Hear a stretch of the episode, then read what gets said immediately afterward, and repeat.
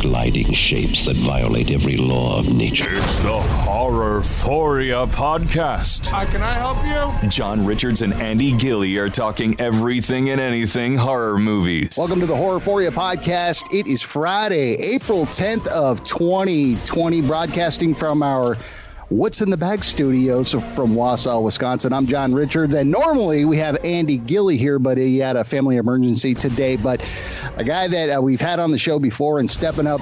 Thank you so much. Andy Gaddis, better known as Randy Gandy G. Landy from Straight Chillin' Podcast. Hey, man, how's it going? I'm happy to be a uh, stand in Andy here. well, we'll so, call you Andy, even though you go by Randy on the show. So we'll call you Andy today. Um, so congratulations, you are out in uh, Astoria, Oregon, in Goonyland country, right? That's right. The Goondocks are here. The Goondocks. How do you well, like the Pacific Nord- Northwest? I actually love it. Um, I've uh, never made it up this way until we moved here, and uh, I can tell you, man, it, it pretty much um, pretty much dominated my brain as soon as I got here. I've been in love with it, just the look of it and how how gorgeous everything is. Really, that's really what it is. Well, the west side of the state is very progressive.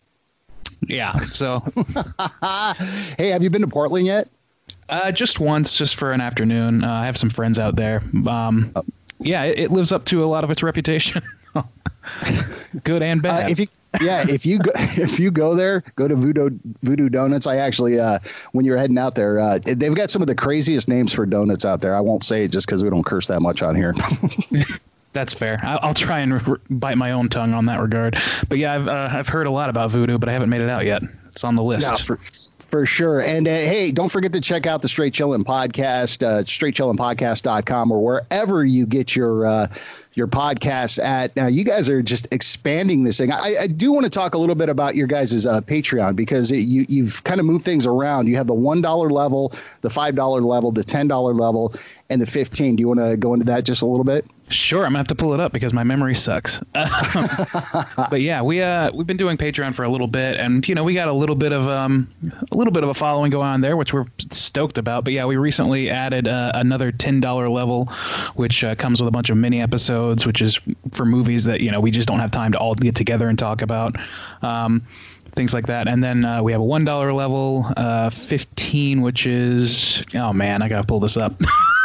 I think it's you pick the flick. You guys do that uh, right. once every quarter, where uh, you open up five spots where uh, the patrons actually get to pick the movies that you guys watch, right? Yeah, that's right. And uh, we've got a whole new batch that flew out the window just uh, like last week or the week before, or something like that. We got a whole bunch of uh, U picks com- the, coming coming our way soon, and then another uh, batch to snatch up in a couple months. Yeah, so, yeah. for sure. Every time I listen, it's almost like it goes within a couple hours once you guys open it up. Yeah, it started to go within the hour, so we're kind of blown away by that. That's awesome. yeah. yeah. Andy and I actually support you guys on the five dollar level, so do that because then you actually that. get to vote on their poll pick. That's right. We also do that poll pick where you know we pick a bunch of movies within a category and let our Patreon subscribers um, dictate what we watch for better or for worse. yeah, I, my favorite ones that you guys do are the ones that like each of you hate.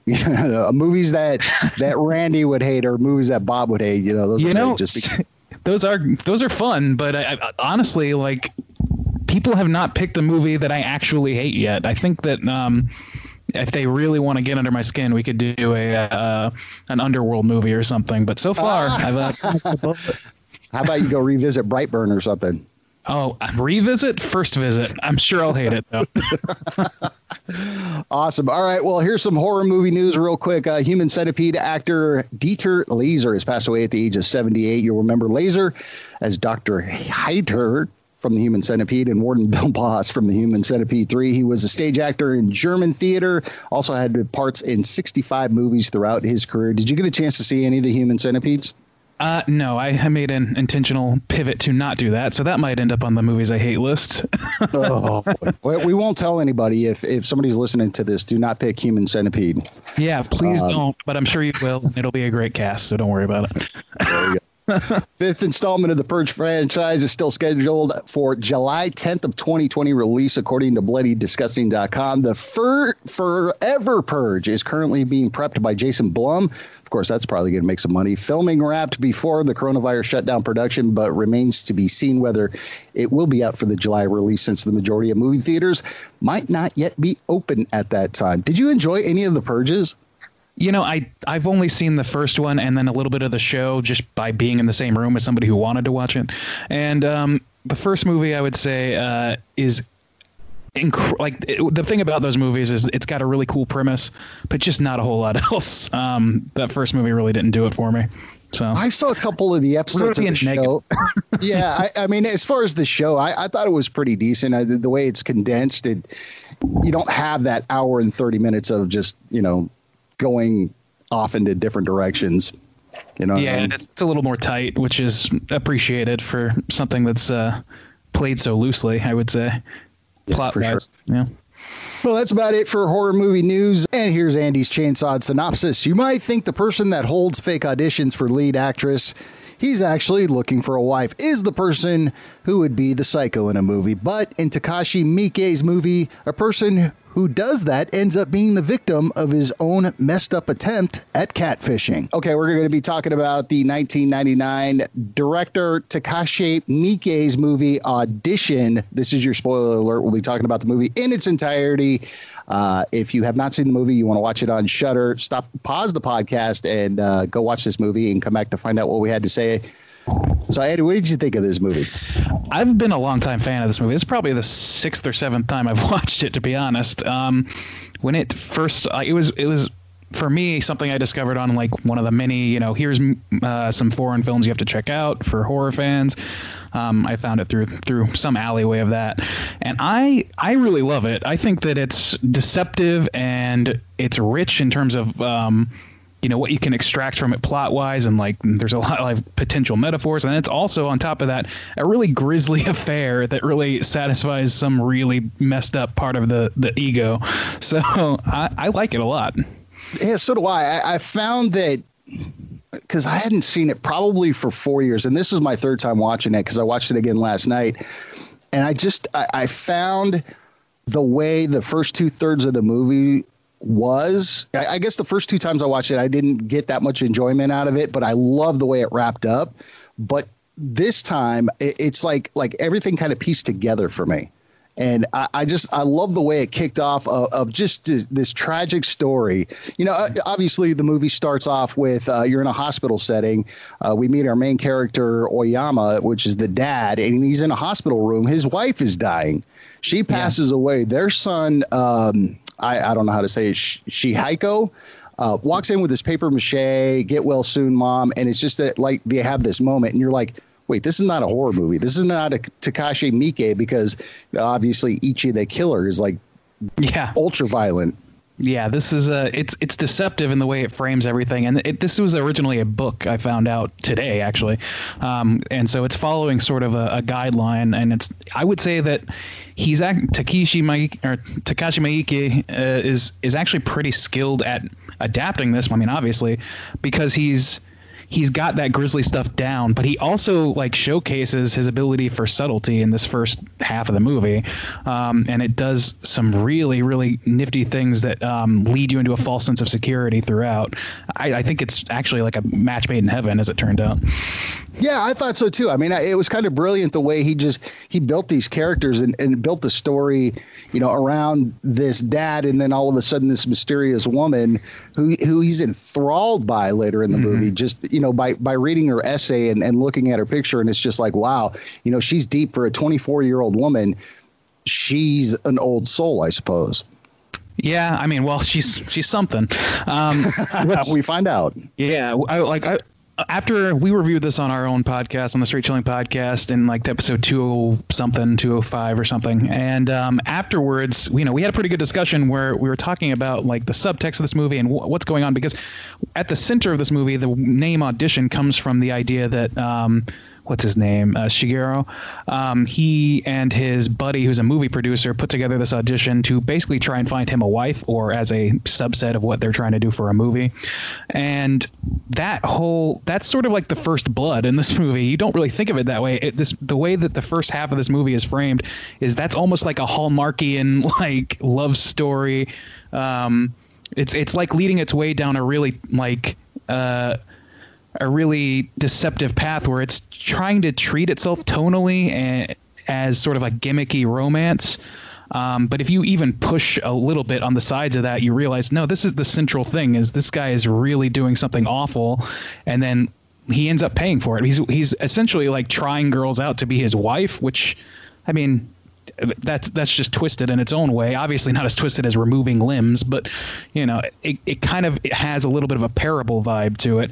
So I ended up looking up a lot of like information, a lot of like critical analysis of this movie, and um, there's some really interesting takes on this. And what's interesting, even more interesting, is that consistency doesn't really exist among them. Like there's some things that are consistent, but there's so many ways you can interpret this movie um, that people have literally diametrically opposed opinions about what it's really about. I think it's really interesting. yeah. Well, whatever else you have, I mean, throw in there. I mean, for me, and you were talking about it, is uh, uh, what is it? Yoshikawa and Oyama have this conversation in the bar, kind of towards the mm-hmm. beginning of the movie, and and and uh, Oyama says, "Hey, I want to get remarried," and I, I don't, I guess I don't understand Japanese culture, but there was there was a conversation of, well, are you going to have an arranged marriage?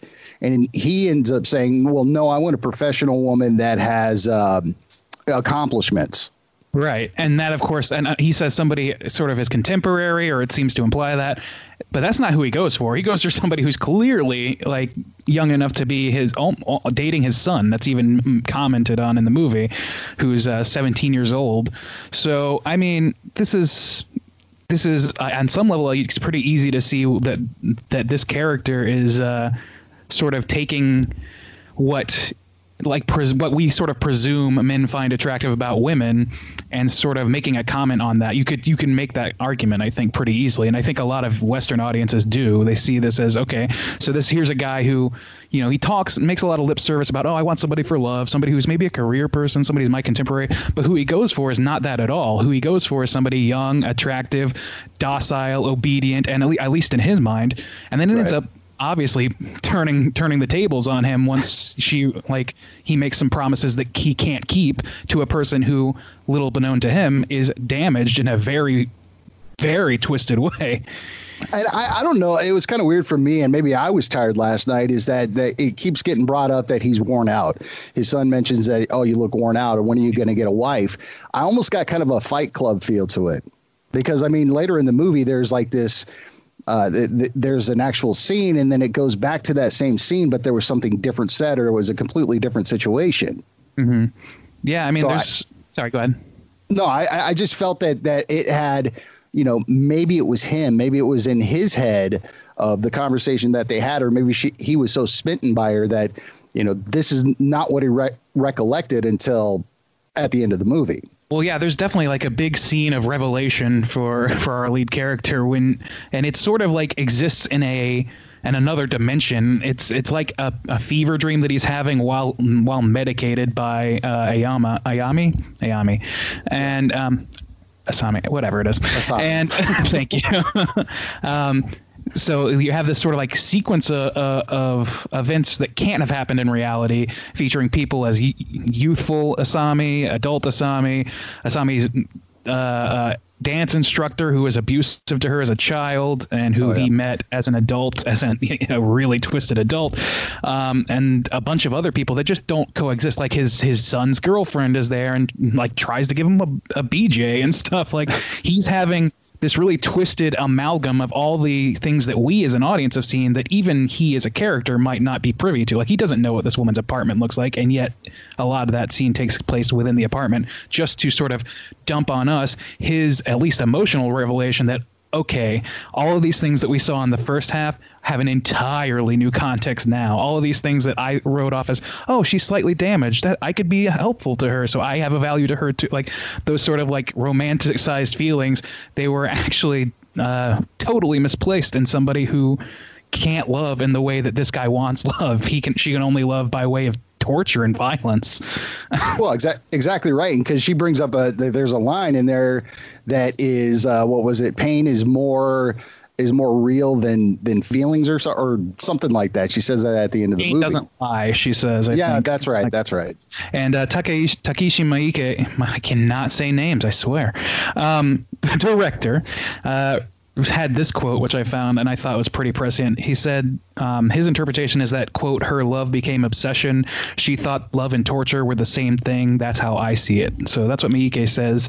And I, I mean, it's pretty clear to me that this is a person who's been damaged, um, some would say, by, you know, like twisted adult males or by you know just a, just a twisted individual however you want to look at it she's been broken psychologically and that's how she understands interrelationships uh, what what a loving relationship is. So this is her way of sort of commandeering the love that she was promised from this guy who really just wanted a wife who would be docile and cook for him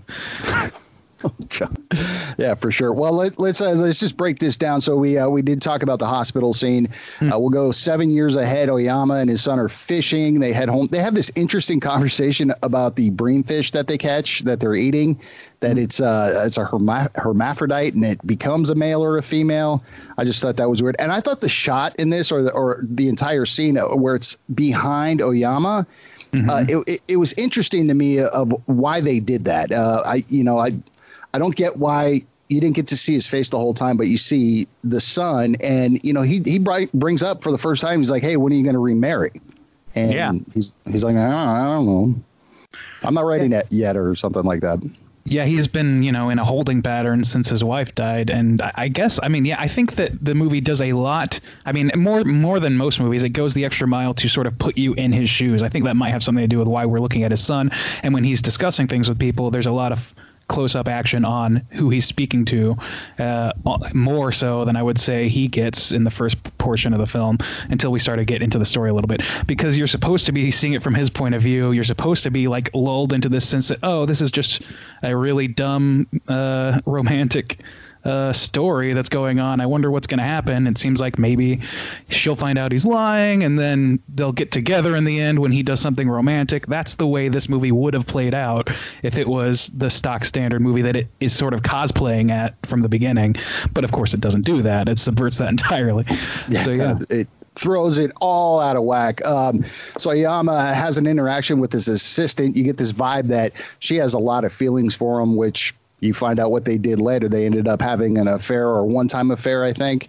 And, um, yeah, she she says or she makes it a point. I'm getting married. You don't know him. She's standing by the uh, elevator because he ends up leaving. This is where he goes to have drinks with Yoshikawa, uh, talk about the recession or whatever, and then they bring up uh, marriage, eh, or, Right. or uh, Oyama brings up, yeah, I want to get married. I want somebody with accomplishments. But you're right. He ends up wanting something, somebody that's subservient to him, and and okay, you're going to be a good wife.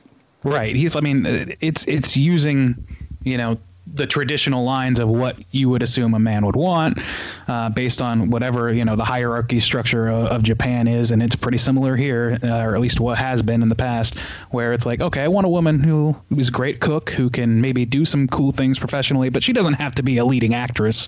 We're not going to get the leading actress. You want to find somebody who's really talented, but not talented enough to actually do anything with herself, so she's dependent on you. like things Yeah. like that are going on, um, sort of s- subtexty, obviously, because it seems like again they're they're trying to pretend like this is this is a perfectly normal thing to do. It's a little skeevy, but you know it's fine to you know bamboozle loads of women just so you can sleep with one of them.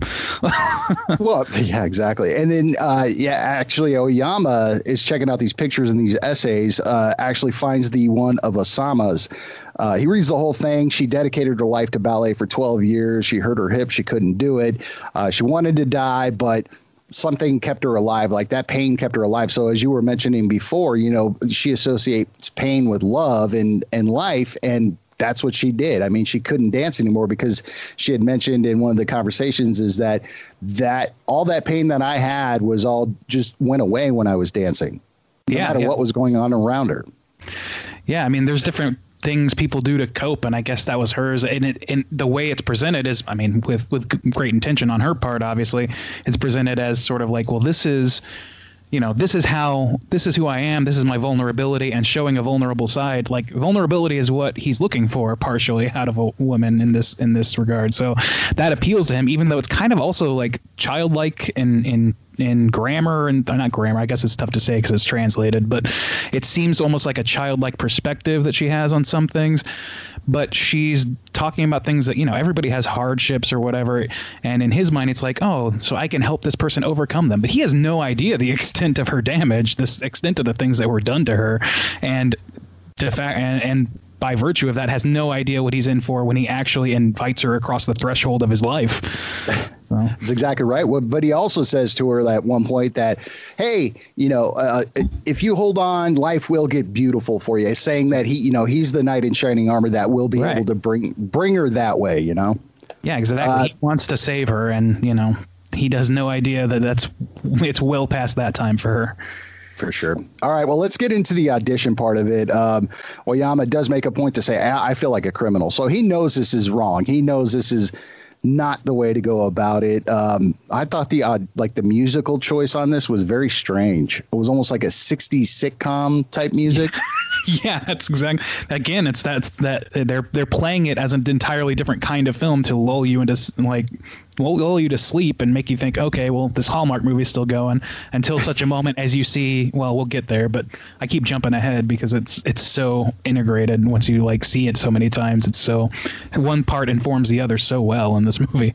Yeah, for sure. And, and but I mean, you had like you had this uh, the Yoki uh, Yoshikawa. He was asking all the questions, and he's asking all these inappropriate questions. Mm-hmm. What's your least favorite kind of man? Do, would you have marriageless sex? Would you mm-hmm. do this? Would, would you be comfortable doing a nude scene? And you know, you, you, had one girl that was like, "Well, these are my scars for, from the first time I went to the uh, psychiatric ward, and I've been six times since, or whatever." Some girl takes her top off. You got a girl twirling a baton. Mm-hmm. Uh, you know, one of the Japanese geishas are doing one of their dance. I like to me, this was kind of like, okay, this is like the little pause of all right, here's a you don't know which direction it's going if you've never seen this movie. So, uh, like right. for me, that it, it, it, was fine. I mean, yeah. it, it, it went on a little long. Yeah, I mean, I think like for, for, my rapid sensibilities, I think this was uh, a little like a lot of movies or anything that's over an hour and a half is sort of already getting side eye from me because I'm an impatient man. But um, that with you know that notwithstanding, I thought that scene was really effective and just making you think, okay, this feels like I'm watching like something on e television late at night or something. This doesn't feel like a horror movie at all. If you don't know it's a horror movie at that point, you would have no idea what's coming down the pike at you. So no, I think that's really brilliant. And like it may have lasted a little bit longer, but I also like that they took the time to show all these different women who are there under false pre like all these women that he is basically wronging, knowingly wronging them. Um, and it's not the first time. Like you said, uh, his secretary, he we find out he had a one night stand with her, and clearly she was hung up on it because she saw fit to emotionally tell him about her upcoming marriage and things like that. So this is a guy who's like ostensibly not a bad guy, but he does some pretty terrible things, and he does them with with knowledge that it's terrible to do them. I wonder if he was pushed that way from his son though, because it was it was pretty insistent on why don't you get married again, and you know that's that kind of what sets. It seems to me that's what sets the. It sets in, in motion to find a new wife or find a new partner, whatever.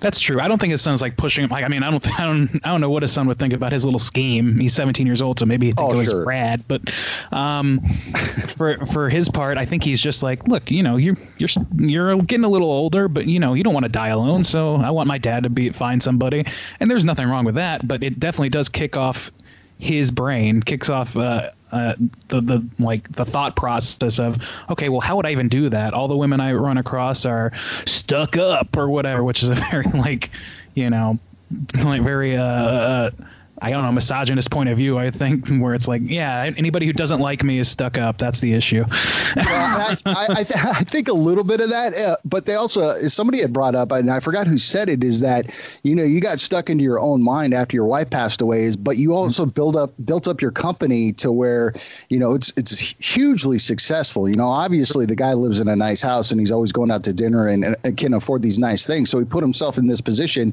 to, you know just bury his pain maybe or, or, or deal with his grief in a certain way as far as you know becoming more successful at his job. And obviously there's still some love for his son but you know something where it's like okay well maybe it's i need something easy like that. Somebody i can take care of and is going to be dependent on me. Right, yeah, and he, he he does want somebody like from the outset. I think it is true that he wants somebody that's uh, he wants somebody that that's professional that he can is a contemporary that he can you know like the idea is that you grow old with somebody you're getting older you want somebody to grow old with you that's typically like the line. But you know when given the option of you know basically a proto tinder worth of women to go through what do you think he's attracted to? The docile childlike whimsies of a a ballerina who is also happens to be beautiful and almost his son's age. He says, i don't know. There's some weird juju going on there. There was. it, it, it, was a little uncomfortable. Plus the fact uh, she comes in. Um, uh, like Oyama didn't ask any questions of these women, like because he knows it's wrong. But there was something that he was so asphyxiated with her that he, he didn't even ask her questions. He just said, You know, I read your essay and it just meant a lot to me and I understand and wow, that's great. And then he was done. He was like, yeah. Okay, that that's her he kind of locked in, right? And I think that's because again, he was show, she was showing vulnerability, which is really important to him as somebody who feels like he has experienced, I mean, clearly has experienced some trauma in the form of his wife passing away prematurely, and having to raise a son on his own. Like so, he he sees that as okay. I have a kindred spirit here, somebody who's gone through hard times as well, but um, she doesn't have anything to fall back on. I'm getting older. This is a perfect match. Like I think that's part of what was going on for him, and in like ostensibly that seems like it makes sense but the thing is he doesn't really know who this person is and that's what bites him. Well then yoshikawa says she makes him nervous and something's wrong with her. Yeah he's he tries to get warned by his friend or his friend tries to warn him like immediately all together. Yeah, and he's like, "Look, we haven't been able to cross, uh, like check her references correctly. Like none of this stuff is seems to be true. You don't actually know anything about her." But at that point, he's already like, "No, no, I know enough. I know that she's you know got all these qualities that I was looking for. I know that I've been kind of smitten from the get go, and it's going to take more than." Not knowing anything for me to stop feeling this about her and wanting to pursue it. So he does. Which was hilarious to me because later uh, he ends up calling Asami and, you know, having this nice conversation, say, hey, let's meet up for lunch. Um, he gets a call immediately from uh, Yoshikawa saying, listen, we, she's no part of this. Uh, I, I guess it was a record label. Uh, like a record executive that was her representative. That, yeah, yeah, something like that. He was he had disappeared like 16 months ago, and there's no record of her ever working here. But then, go ahead. Oh no, no, I'm listening. okay, no, that there was no record of her being there, and it was just kind of weird that all of a sudden this record executive had disappeared 16 months ago, mm-hmm. but they mm-hmm. couldn't check anything out. But you know, again, Oyama is fine, he, and he takes her out to to lunch late, uh, that next day. She admits, like right off the bat, "Hey, I lied about working at the record label." Um, that they're having a great time. We're just going to sit here and enjoy a meal and have a conversation. They have a fantastic time. They want to do it again, mm-hmm. and this love starts to build. That's right, and you know it's it's fascinating that you find out like not too long after that, like he's he's not completely uninterested, uninterested in her background he just doesn't it's almost like a protective thing where he's like okay this is the vulnerable person remember so i can't you know, I'm not going to press her to tell me more than she needs to, she wants to tell me, but she tells him a little bit more than, you know, he might ex- you might expect from somebody on a first date or a second date. But um, you know, there's a lot that she doesn't reveal, and that's the thing is like the depth of her drama is so much that he, he he has no way of guessing that, and so he thinks he's got the upper hand. He thinks, okay, she's vulnerable, and you know, if she comes at me, then I'll just get out of it. I'll just get out of it. It's fine. I'll I'll keep trying to figure out what what her past is like based on what she says to me, and by going out and doing a little sleuthing, trying to find this record executive and things like that. But I feel like I've got a good handle on it, and he does not. He does not have a good handle on it. He really doesn't. you find out at the very okay. So I'm going to jump way to. They have a conversation because they go out a couple times, and I kind of like the way the uh, editing was done on this because they were, I guess it was just like a the probably a bar, really nice looking bar, because they were having a beer and having this conversation, and uh, um, Asami was talking about her family's just normal. It's kind of neutral. You, we don't talk, we don't bicker at each other, you know, but there's just not a lot of conversation. Mm-hmm. But then when it goes to when he's drugged, we'll get more into this, but I, I just kind of want to know what you think of it's a completely different conversation. No, my dad abused me. He pushed me down the stairs. I broke my arm. I went to go live with my mom. She got remarried. Uh, the scars disappeared, but my stepdad hated me. Yeah, and that like I think that all goes right back to the idea of he's hearing what he wants to hear because he's already made the decision that he loves her on some level and that he wants to make this work even though he doesn't have any information. And even though he's unwilling to listen to the information she's giving him and unwilling to see the red flags from his trusted associates he's just put himself in this position by sheer force of will like he wants it. He wants it to be real. He wants it to be good. And that's on like on a certain level that's what a relationship kind of starts as. The only problem is that he's done this sort of deceptively and he's about to find out just how dangerous that can be. That's exactly right. Yeah so the um let's see uh, oyama tells his son that he has a girlfriend. Um they're they're going to be going out of town for the weekend. They go to this uh, nice Japanese resort. Uh, she's outside, just you know, doing her stare psycho thing. Um, like they, they, he's so nervous or or whatever. He's having this conversation. Well, let's go to dinner, or we could go to this gallery, and then we can go to the coffee shop. And she just she's quiet the whole time. She stands up, takes her clothes off, gets in bed, tells him to come over, look at her body, shows like scars. I had burned myself as a on her inner thigh, uh, burned myself as a kid. Uh, and then she like makes one of the most important statements, and this is this is where we're getting to is that love me and only me. Yeah, yeah, and that's her that's her whole thing is she she needs singular focus from whoever she is, you know, in a relationship with um, to an extreme. do you think she the, yeah, do, do you think she knows his background or she finds out and that's why she does what she does later? Um, like to what extent to the the torture? I mean, like I think that no, that's that sorry. the fact that he was married previous, that he has a son, and obviously oh. that she sets him up for a lie because she can't or he can't only love her because he has a son who he loves. I think that like in her mind, I mean, we've already talked a little bit about like in her mind, clearly what love is is intertwined with not just sex but extreme violence.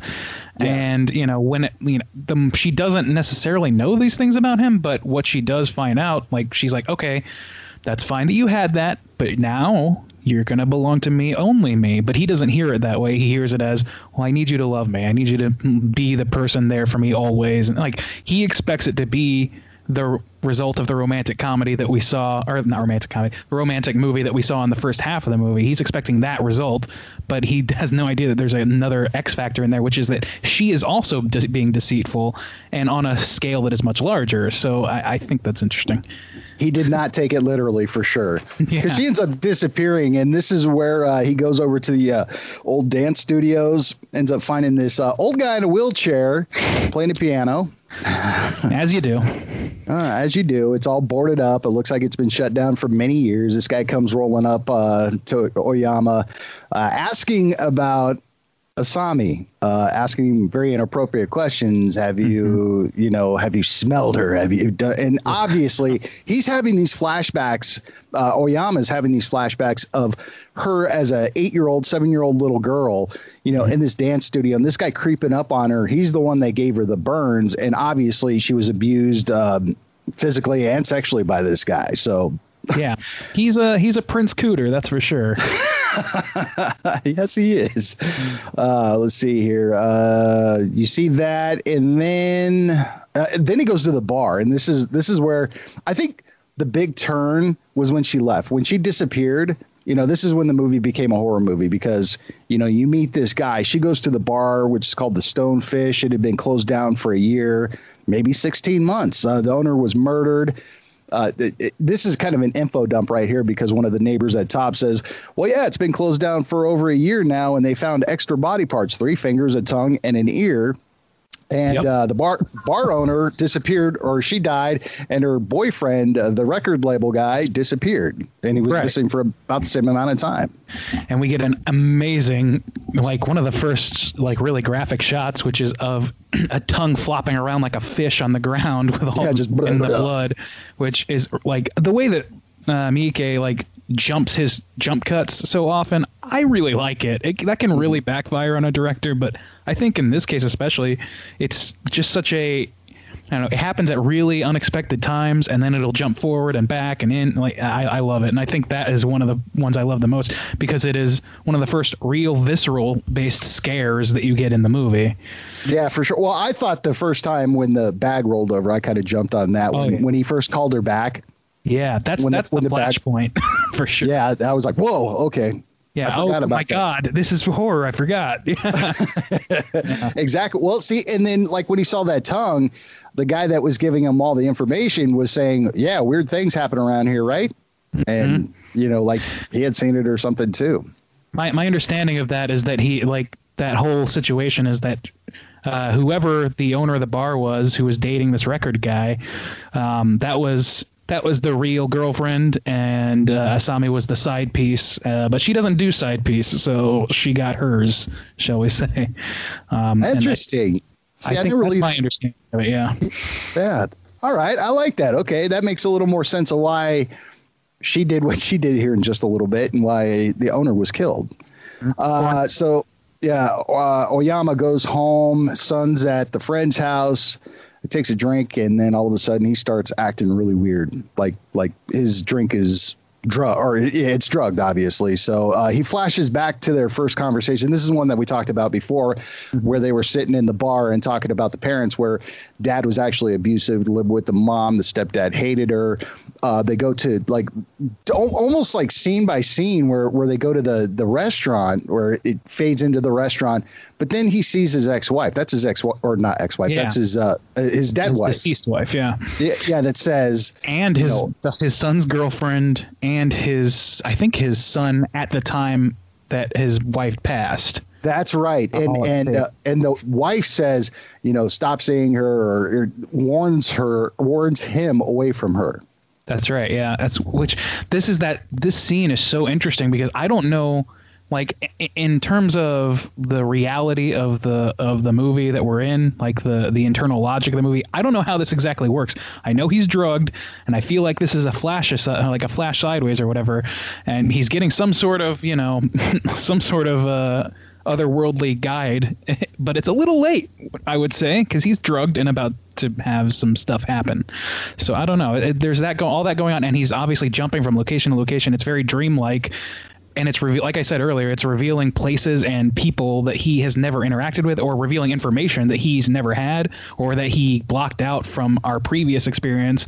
Like, for example, all that stuff about her family, like all these things. They recontextualize the stuff that happened, then they also add to that, and then they add even more in like this very dreamlike way. It's like a very layered sequence leading up to the scene of the movie. Yeah, exactly. Well, and like you said, they jump from location to location. They go to uh, Asami's apartment, and then the bag opens up. Well, I know. Don't you see the the dance instructor, and then the uh, the bag opens up. You're assuming that it's the record label guy because he's missing three fingers. He's missing an ear, um, tongue, and his feet are cut off. Yep. And, God, and he's this- eating puke.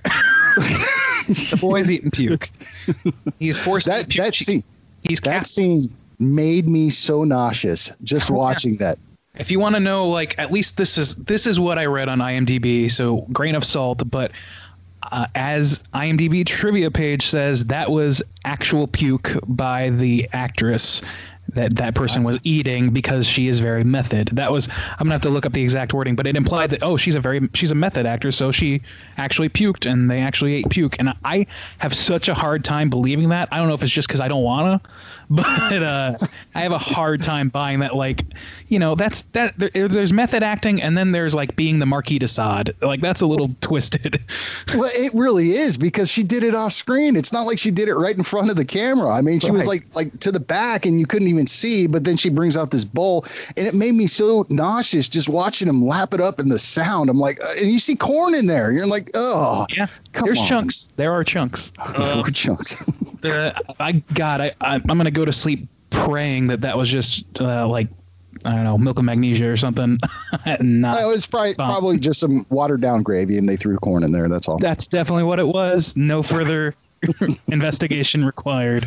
Yeah, exactly. Uh, pretty cool scene. You get introduced to the uh, wire and she says it for the first time that this wire cuts through bone so easily. So she cuts off the dance instructor's head, which again, I mean, is this a real scene or is this a dream sequence or whatever?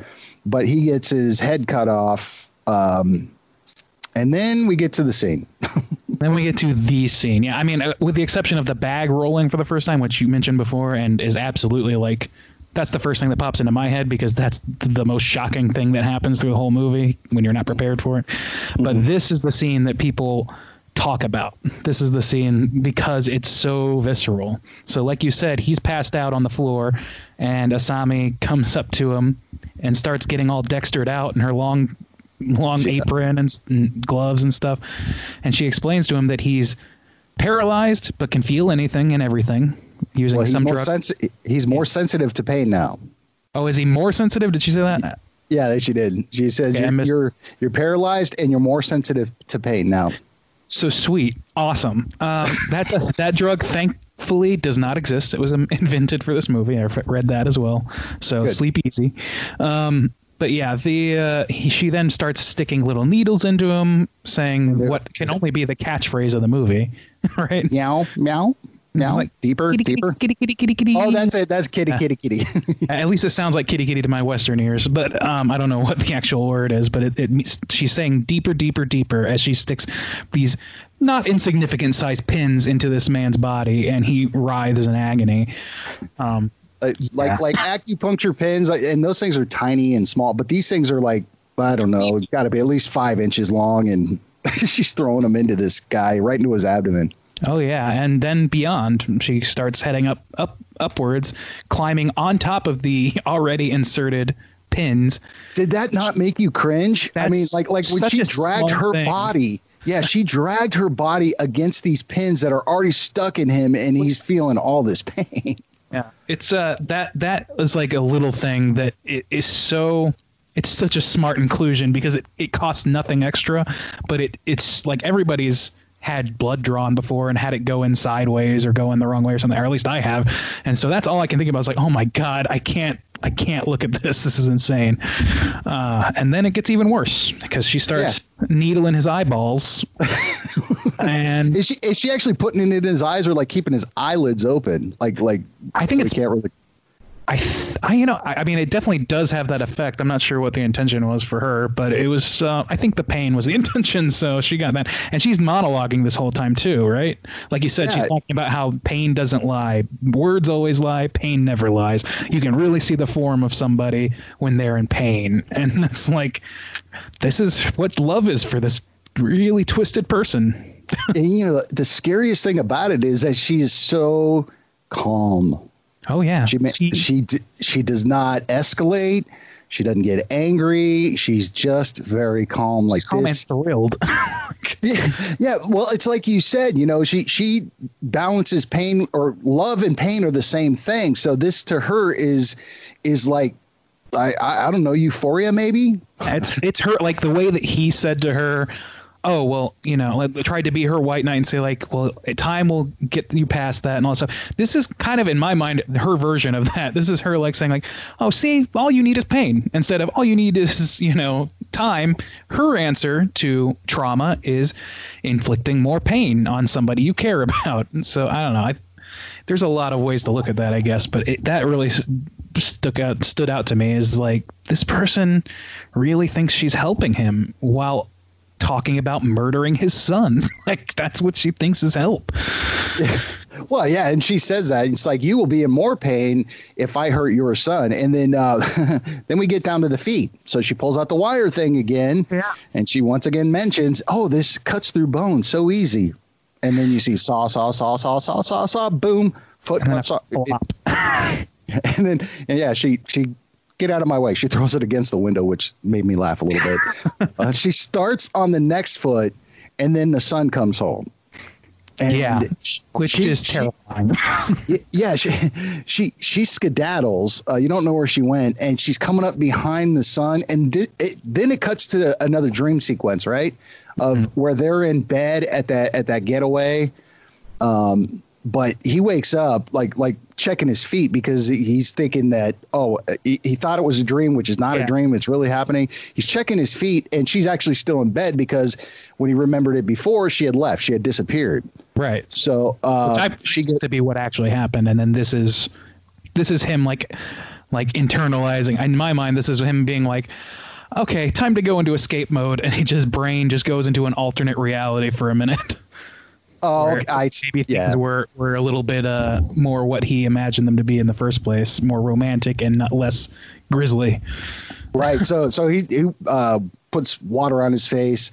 Uh, she asks if he's okay. He goes back to bed and she accepts his proposal because he had planned on uh, proposing to uh, her at this and she's she accepts it and then we cut back to the house and the Yeah. son's looking at the dad she's right behind him and what was it is that like a mace or something like that that she had I couldn't. I can never really tell, to be honest. I have a hard it's a time. out spritzer it it, it, was like it wasn't a real mace thing it was like tss, tss, tss, like a cologne bottle or something like that Yeah, I don't know. It's very spraying it- fashionable. it's, it's a fashionable mace. Yeah. Uh, so the son runs up the stairs, uh, spraying uh, the kid. He kicks her. Bam! She hits the floor. This is the best neck break I've ever seen. The way her neck was, you know, her spinal column. very very real to me like at least the resu- end result because you don't actually like watch it break like you'll see in other movies which is its own visceral thing but the result is so convincing because it pulsates and mm-hmm. like like her like her blood is struggling to get to her brain or something like it's horrifying it's horrifying it's it's it's crazy Oh man, the whole thing. It, it's hard to forget. Um, yeah So uh, he has uh, his son call the cops, and then she starts repeating what she said at the beginning of the movie of, you know, uh, I was so happy, and or you make me happy, you make me feel special, and she's saying this as she's dying, and then we go to black. Did we miss anything? i don't think so except they killed the dog which is of course Oh. you know crime number one on the list of crimes Yes, it, plus it was a beagle. I mean, yeah i mean how a- you gonna hate a beagle what's going on Snoopy's a beagle. Come you- on. what oh man i'm having some really weird uh uh like robot chicken style parody ideas now Oh Um, boy. we can move forward All right, for sure. All right, well, uh, that was it. Uh, okay, so we do what you guys do. Uh, out of five, how are you feeling about audition? you know i don't remember what i gave it on our podcast but like every time i watch this it's it's constantly renewing itself as a classic in my mind i think like this movie sort of led to a lot of movies that were less so i would say because it kind of at least to Western audiences, sort of like well ush- ushered in a little bit of that torture porn, like violence without purpose, which is not what this movie is. So I don't want to hold it against that, but I did want to bring that up as sort of a negative effect of this movie. But overall, I like I love talking about this movie. I love watching it, and I love sort of like uh, everything is explained just enough and just too little for it to be set in stone whatever interpretation you have it bouncing around in your mind on that day watching it. I get a lot more out of it pretty much every time i watch it every time i have a conversation about it. And that's the mark of a, a great film i mean in my mind and i would think most people's mind that that's clearly a mark of a great film. It looks great. Um, it's shot really interestingly. Like the like i said the smash cuts in this movie are really effective and they they for the most part they disorient strategically, which is really hard to do. Um, I, I think I'm going to give it a 4.5. Very nice. Yeah, I to me it, it it's got a vibe, or, or maybe it's set in emotion. Uh, the because I know you guys just recently did uh, High Tension. It kind of it kind of has that feel, or or the beginning of what the French the new French Extremity movies are. Because I kind of I get that vibe, especially at the end of the movie. Um, I think this this movie you know, is influential or should be more influential what horror is doing nowadays. I mean, you guys, you got guys like Robert Eggers, you got guys like uh, Ari Aster, just doing something completely different. But if if horror went in this kind of direction where it's, you know, it kind of throws all different things at you, but but in a, you know, cohesive way, I think, you know, this movie could be more influential, especially nowadays for you know all these remakes and reboots or whatever that you know set horror into the the, the future of something great. Um, I'm going to sit at a four. Um, Nice. You know, before I had seen it, I was like three, three and a half, but. you know, seeing this and and the discussion kind of just it, it brought me up of like, you know, you're right. This this movie is a classic. I would recommend it to anybody. I mean, you may have With the stomach. need- it, it doesn't even have to be the strongest stomach, but Mm-hmm. you definitely have to have the stomach for it. But it, it definitely is a classic. Yeah, I think so. It's it's it's like you said, it, it it's so influential and so revered, but there's still not a ton of movies doing this right now. At least not in major for major studios. It seems like where it's very stripped down. It doesn't take a lot to make this terrifying. Um, you know, it's mostly uh, uh, scenes of, people talking to each other with the occasional person in a sack or the occasional foot removal. Um, Well, I mean, I And know. that's exactly right. I mean, it, it's the setup, it's the story, it's the character build of of everything that's going on, and then it slaps you it, or punches you directly in the gut with this end scene, and you're just like, "What the hell just happened?" And it was like it was so satisfying. I mean, Yeah. you, you, you cringe, but then it's just like, but what did I everything is watch? earned. no, no, you're absolutely right, the thing. absolutely. Yeah, so definitely a solid watch. I, I yeah, again, I would recommend it to anybody that's a horror movie fan. Have a little bit stronger of your stomach, but I think uh, I think you enjoy it. So, what do you guys have coming up on Straight Chillin' here in the next week? You know, that's a good question. Um, I think, oh my God, I, I always wait till the, the zero hour to, to find these things to figure out what I'm watching for the week and like watch it right beforehand. I'm terrible about that. But um, let's see. We got, I know we got Rawhead Rex, I believe, coming up next, which I've never seen. Uh, it's an 80s flick um, in the B category, I believe. Um, let's see. Uh, we got Alien coming up at some point, probably, assuming that our poll goes the way it's looking like right now. Uh, I think we have Ravenous at some point. We just finished our Blade trilogy, a three part or a three, uh, Uh, what, That took three me two and a one half days. episode. Yeah, it took me two and a half days to finish. Oh yeah, I mean, it's, I I honestly could not believe that we didn't go longer because it was just a it was just the marathon of podcasts. So if you want something a little shorter, don't go to that. No, you Um, should listen to it. Give yourself some time because all your guys' shows are great. Thanks, man. I appreciate that. Um, yeah, I, I think let's see. The orphanage is coming up at some point. I believe the girl with the gifts, the girl with all the gifts, excuse me, and uh, yeah, I th- probably a few more that I, I just can't recall at this moment. Well, go check out uh, Andy at straightchillinpodcast.com or you can find him on uh, YouTube or anywhere you find your uh, podcast at. Um, My, my well, our, our podcast email is actually straight chilling podcast at gmail. okay. Yeah, and then Straight. yeah, straight chilling Excellent. podcast. Hard G in there, people. Hard G, exactly. Uh, what we have coming up next week, in fact, uh, we're going to have Bob on with us next week. Oh, that We're- jerk! he didn't even tell me. He did. We're having him on as a special guest because we get to review the uh, wonderful. I'm so looking forward to this. Um, Glenn Danzig's first movie, uh, Verotika. God's Godspeed to you all. I have not I have not mustered the courage. Uh, Andy actually bought the uh, the, the the Blu-ray, so it's not mine. I'm to give it right back to him, and uh, we'll do the review uh, next Friday. But uh, Andy, I, I got to say thank you so much again for stepping up. I know it was last minute, but I really appreciate you coming on, co-hosting uh, this show with me. And don't forget to check out Straight Chillin' Podcast wherever you get your podcasts. Andy, have an awesome weekend, man. You too. Thanks very much, and uh, feel better, Andy. Other Yeah. Andy, original Andy. Original. there you go.